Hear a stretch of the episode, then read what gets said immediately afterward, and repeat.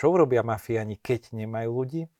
Založia školu. A chcel som sa na to pozrieť s istým nadladom a iróniou a tým pádom aj tie postavy museli byť uh, do istej miery karikatúrami známych stereotypov. Uh-huh. Toto boli také impulzy k tomu, aby vznikol príbeh toho, že ako sa môžu dve nenávidiace rodiny kvázi na chvíľku spojiť uh, cez lásku, aby potom vlastne zistili, že môžu robiť aj spolu biznis mafiánsky v Dunajskej strede.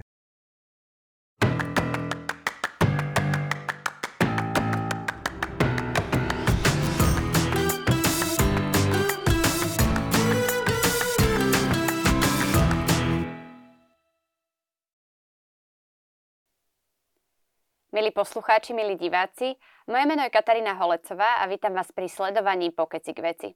Mojím dnešným hostom je Martin Kasarda. Martin, ahoj. Príjemný deň ti prajem, ahoj. A Martin je vysokoškolský pedagóg, a spisovateľ a takisto literárny publicista a šéf-redaktor magazínu o knihách. A Martin, ja už som tak v úvode asi načrtla aj, o, čo budem, o čom bude naša téma, pretože naozaj sa tým knihám a tej literatúre venuješ zo všetkých strán. A preto hneď na úvod sa ťa chcem spýtať, čím ťa fascinujú knihy? Veľmi jednoduchá odpoveď. E, je to množstvo výborných, vymyslených svetov, zaujímavejších ako ten reálny život niekedy.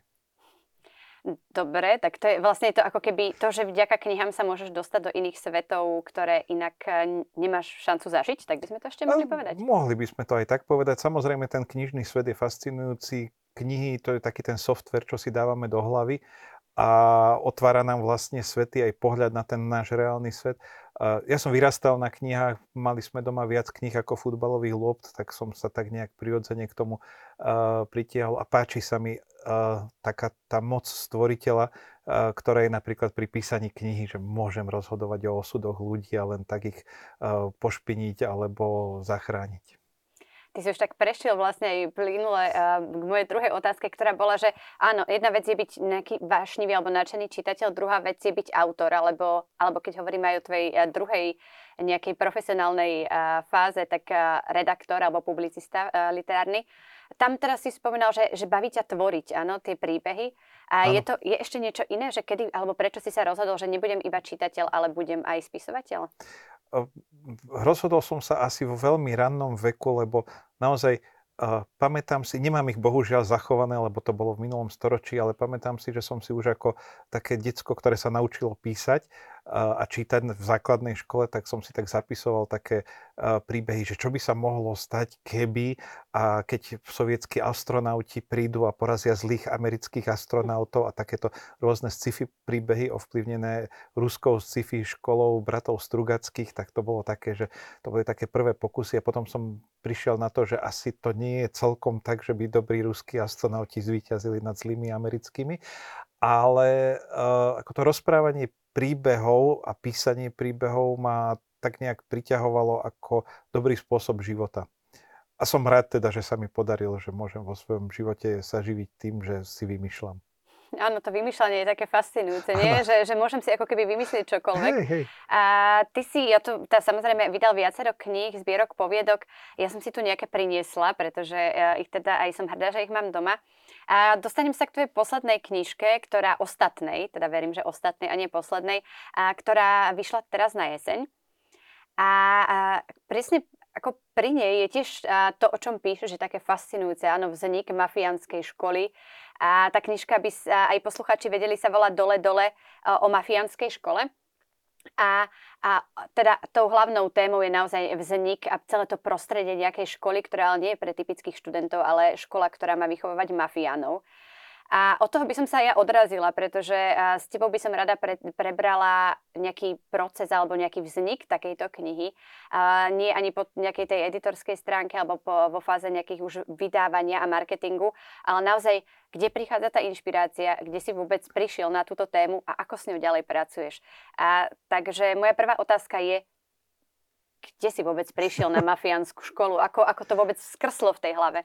Uh, ten príbeh je, uh, to vzniku samotnej knihy je uh, relatívne dlhý, lebo uh, mne sa raz podarilo, čo by aktívnemu novinárovi dostať sa do takého prostredia, kde sme s jednou kolegyňou riešili problém vlastne falošných hypoték a z okolností veľa toho sa, sa dialo na Žitnom ostrove. A to bolo ešte začiatkom 21. storočia hrozne dávno. A vlastne v jednej chvíli sa mi podarilo zistiť, že ten Žitný ostrov je strašne príjemné miesto a Časom som si tam dokonca kúpil taký starý domček, že tam budem raz jedného dňa na starobu bývať. Čo sa mi aj stalo, nie je tá staroba, ale to bývanie. A približne okolo roku 2012-2013 som sa presťahoval na Žitný ostrov, kde bývam v dedinke nedaleko Dunajskej stredy. A bolo veľmi zaujímavé tak sledovať ľudí, ktorí tam žijú a bývajú a spomínajú na svoju mladosť. A spomínali na mladosť 90. roky, tak ako všetci normálni ľudia, keď spomínajú na mladosť, aké to bolo krásne, keď len v tom okrese Dunajská streda je to také zvláštne, že aké to bolo krásne, keď sme chodili na diskotéky a všetci sa ustupovali, lebo sme tam prišli, lebo, lebo my sme boli takí, čo sa tam chodili pobiť, alebo tak. Alebo spomínali na ľudí, že no a ten XY, že no hej, však toho tiež zastrelili v tej fontáne v Dunajskej strede. Oni to berú v, tom, v tej Dunajskej strede a okolí ako miestny folklór, že toto sa dialo. A s tým, že tá fontána 1999 je známy príbeh o zastrelení deviatich najväčších vtedajších mafiánov na jednom mieste, čo je vlastne Guinnessova kniha rekordov, jak vyšita. Nikde nezastrelili tak veľa mafiánov naraz. A tieto príbehy sa tak začali tak zlievať, my až raz jedného dňa som bol u jedného veľmi seriózneho pána, ktorý má domček pri Dunajskej strede, kapríky koji sa tam pekne e, kúpu v jeho bazeniku a on doslova spomínal, niektoré príbehy sú tam, e, sú tam aj v samotnej knižke, spomínal na to, ako mrazili ľudí, lebo to stačí dať do minus 50 stupňov na dve minúty a všetko vám povie. A rozprával to naozaj pri víne a s, tak, s takouto záľubou, že o, ako sme sa hrali na piesočku s chlapcami a tak. A, to a, a zároveň ešte aj tento pán bol takým skvelým impulzom, lebo povedal, že a teraz už takí mladí ľudia nie sú, ako sme boli my. Že tá mládež, že to len do mobilov kúka. No a to bol taký impuls, to sa písal nejaký rok 2018-19 k tomu, že áno, mafii chýbajú ľudia. Čo s nimi? Keď policajtom chýbali ľudia, založili policajnú školu.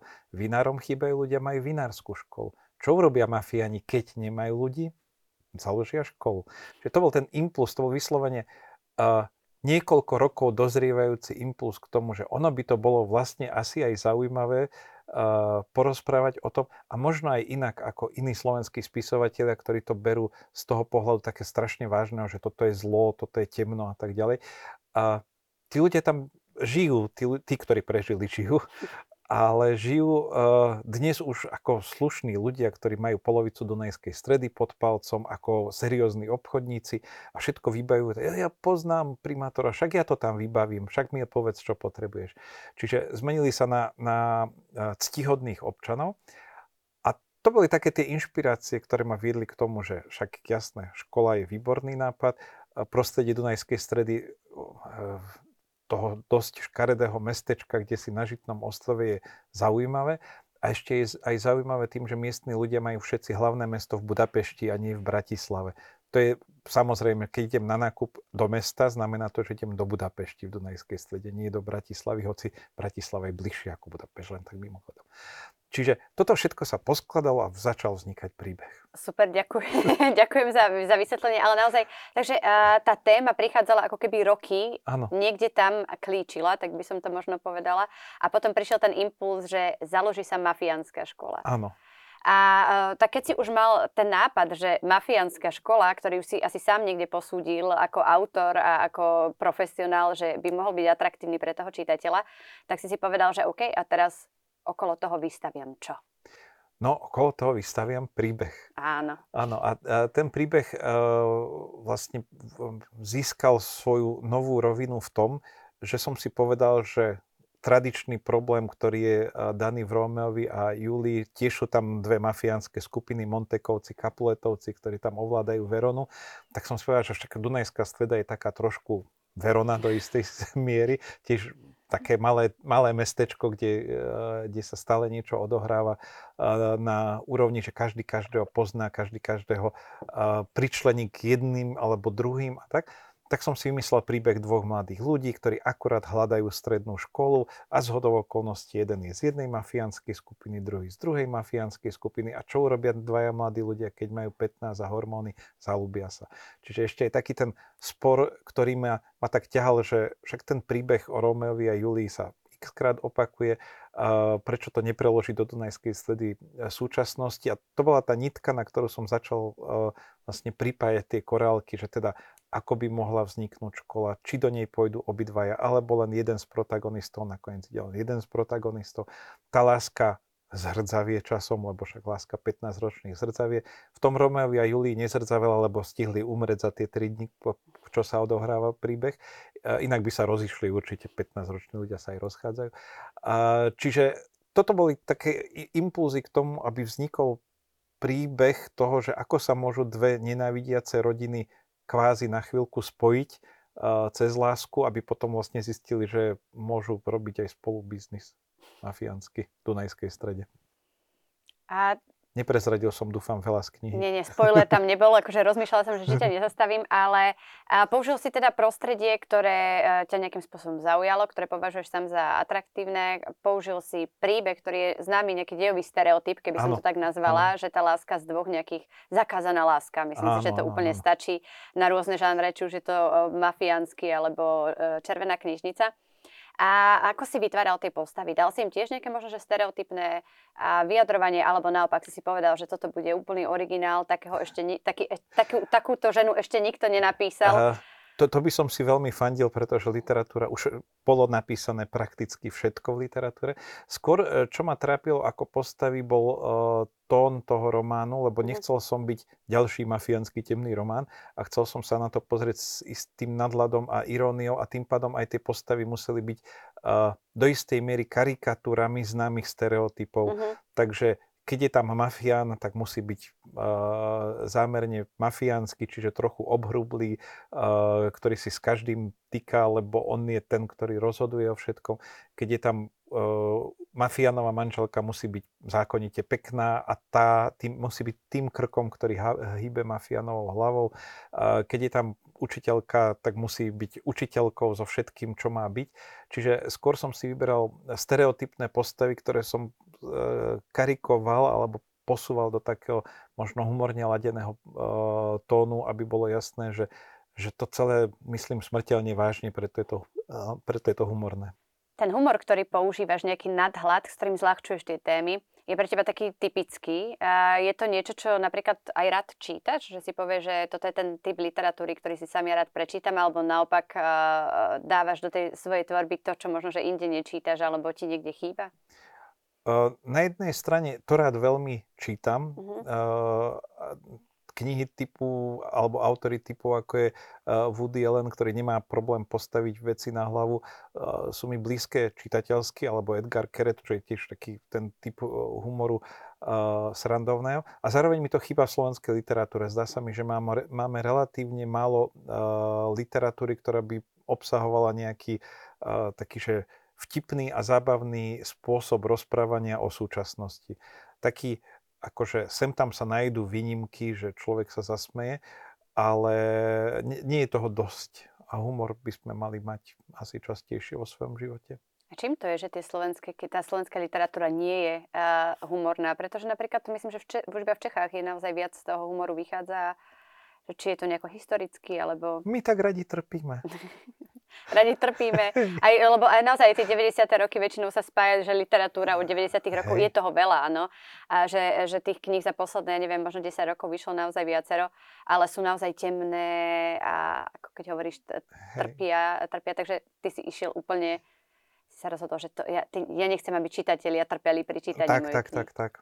Uh, dúfam, že teda netrpia, aspoň predaje hovoria a naznačujú, že netrpia, keď si to kúpujú.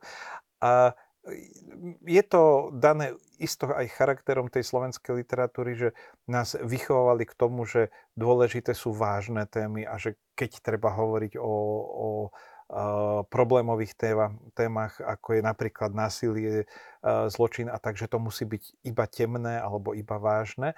Čiže tá tradícia literárna, ten kánon je tu tak nastavený, že v málo ktorých knihách je primárne humorne postavená téma, ktorá by bola pritom vážna. Uh-huh. Ako to, že tí mafiáni sa z tej našej spoločnosti nevytratili, ale že sú stále tu a že sú ctihodnými občanmi dnes, to je vážna téma. Ale keď sa na to pozrieme trošku s nadhľadom, tak uh, hádam pochopíme, že to tak vlastne musí byť.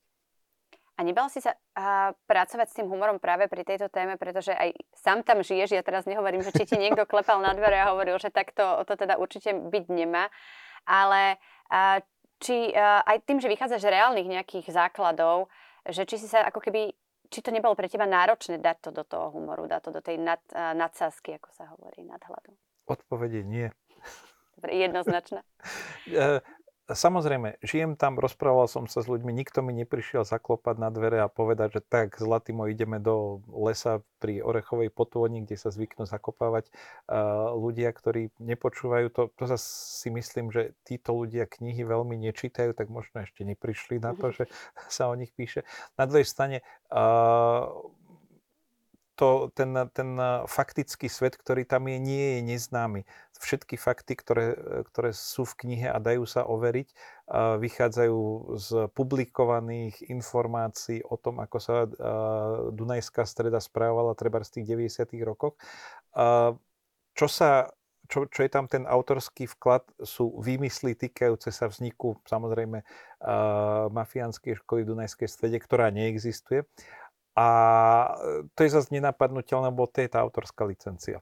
Tak keby sa im to nepáčilo, že som im ukradol nápad, tak že chceli založiť školu a už nezaložia teraz, tak budem Možno, že niekde je tajná nejaká mafiánska hej, škola. Hej, hej.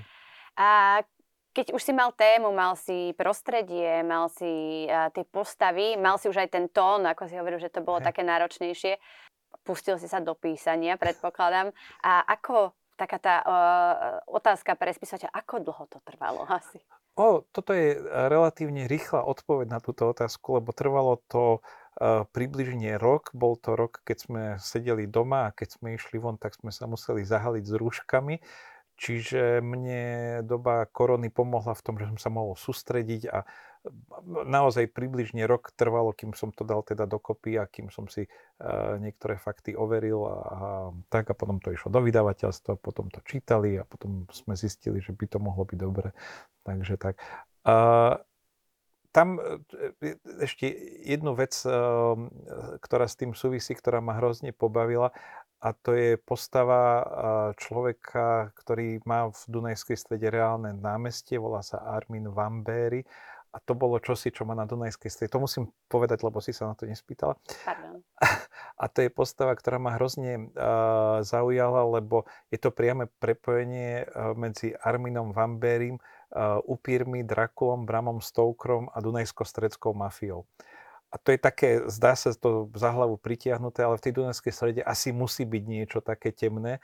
Armin Vamber je človek, ktorého Bram Stoker priamo spomína v Drakulovi ako budapeštianského uh, kamaráta Arminusa. A pravdepodobne Drakulológovia hovoria, že on bol inšpiráciou pre Fan Helsinga.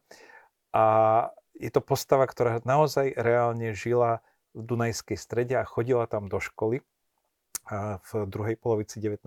storočia.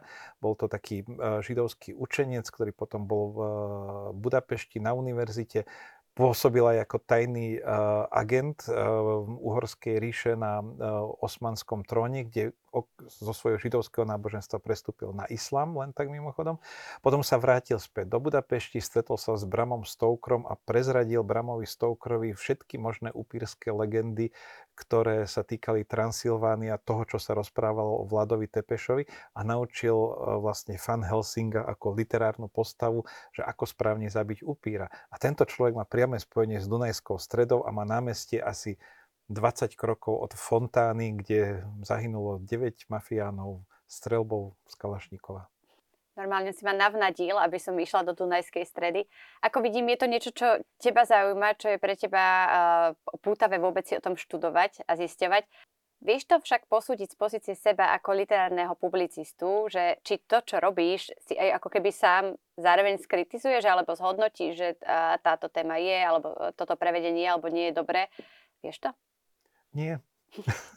Nie to, je, je to samozrejme problém, lebo ako uh, dajme tomu, že literárny odborník, lebo však vyštudoval som aj literatúru, uh, hodnotím cudzie texty určite uh, iným pohľadom ako svoje texty, uh, lebo tie svoje texty poznám aj z tej inej strany a myslím si, že samozrejme, že sú veľmi dobré, ale len, že čitatelia ich nevedia správne prečítať.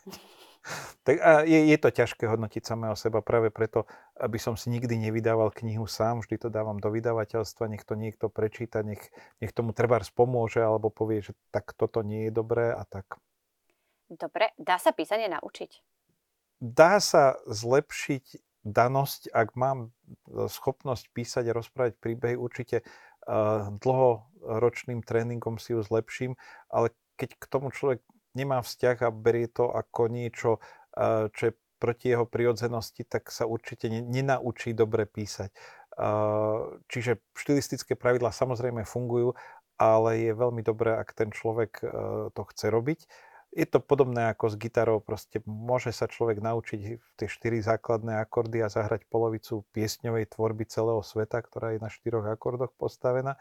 A môže byť aj slávny ako Ed Sheeran, ktorý hudobne je teda asi na tých štyroch akordoch, ale na druhej strane nikdy z neho nebude niekto, kto vie hrať na gitare úplne famózne a dokonale a bude z neho nejaký úplne super gitarista, lebo ten super gitarista má na to danosti, nie len schopnosť naučiť sa štyri akordy. Takže veľmi podobné je to aj pri tej literatúre. A to je z mojej strany aj všetko. Ja ďakujem veľmi pekne za rozhovor a držím palce Ďakujem. A ďakujem takisto aj poslucháčom a divákom, že si pozreli e, tento diel Pokeci k veci.